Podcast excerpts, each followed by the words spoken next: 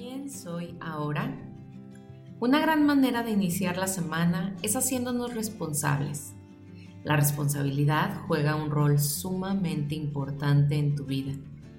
Y no me refiero solo a ser responsable cuando tienes que entregar a tiempo un proyecto, cumplir con tu horario de trabajo, cuidar tu maleta cuando vas de viaje o llevar a tus hijos con tiempo a su escuela. Hoy hablo de algo más trascendental. Me refiero a responsabilizarte de tus creaciones. Todo, absolutamente todo lo que has creado y lo que vas a crear ha sido y será porque tú eliges, permites y quieres que así suceda. Creo firmemente que mi despertar de conciencia, como comúnmente se dice, comenzó cuando me di cuenta que nadie más que yo era la encargada de lo que sucedía en mi vida. Recuerdo que solía culpar a mis exnovios por hacerme sentir triste cuando no me escribían o me llamaban por días. Culpaba a mis papás por no haberme enseñado a administrar mejor mis finanzas. Culpaba a mis socios de negocio porque no hacían su parte como habían prometido que lo harían. Era y aún lo es más sencillo culpar, apuntar, responsabilizar a otro, en especial porque a tu ego le cuesta gran trabajo aceptar que pudo haber sido diferente gracias a ti y solo a ti. Y como en episodios anteriores, volvemos al tema de cómo aprendimos esto lo que conozco de la sociedad en la que vivo es que amamos las telenovelas, las películas o las series y todo lo que tiene que ver con historias dramáticas, llenas de llanto, de sufrimiento, de injusticias, de castigos. Y en todas ellas alguien hace sentir mal a alguien más y lo consideramos el malo de la historia. Segura estoy que te sentiste identificada con alguna escena de tu película favorita en la que el protagonista sufre. Puede ser que hasta por eso sea tu favorita.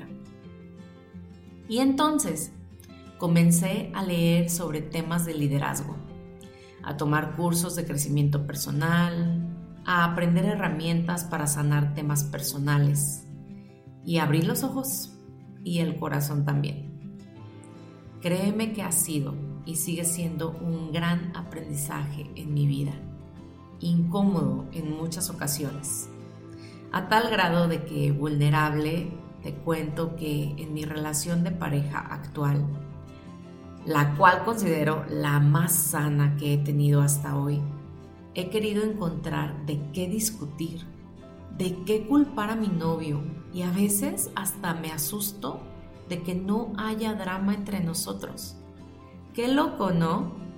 Pero bueno, seguro estos detalles más personales te los contaré en otro episodio.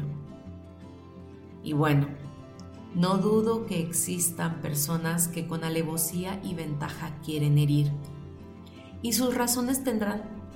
Pero en el momento en que estas personas forman parte de tu realidad, significa que encajaste con esa baja frecuencia a través de algún sentimiento de miedo, víctima o drama. Sí, tú lo provocaste.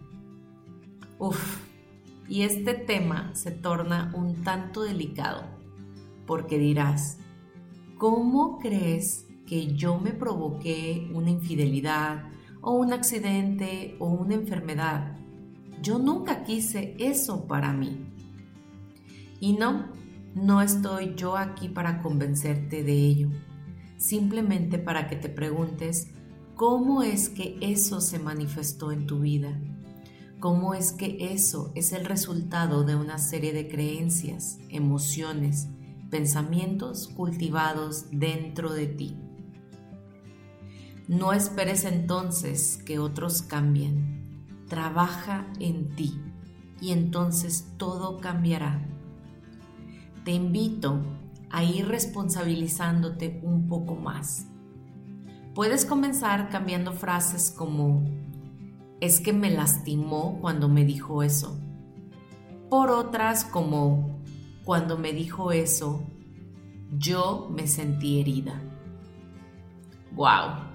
Es mínima la diferencia en cuanto a las palabras utilizadas, pero enorme el impacto en nuestro ser.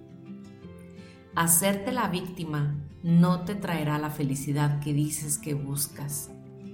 Cuando experimentes síntomas como la plenitud, la gracia, la tranquilidad, entonces esa felicidad llegará y se mantendrá dentro de ti.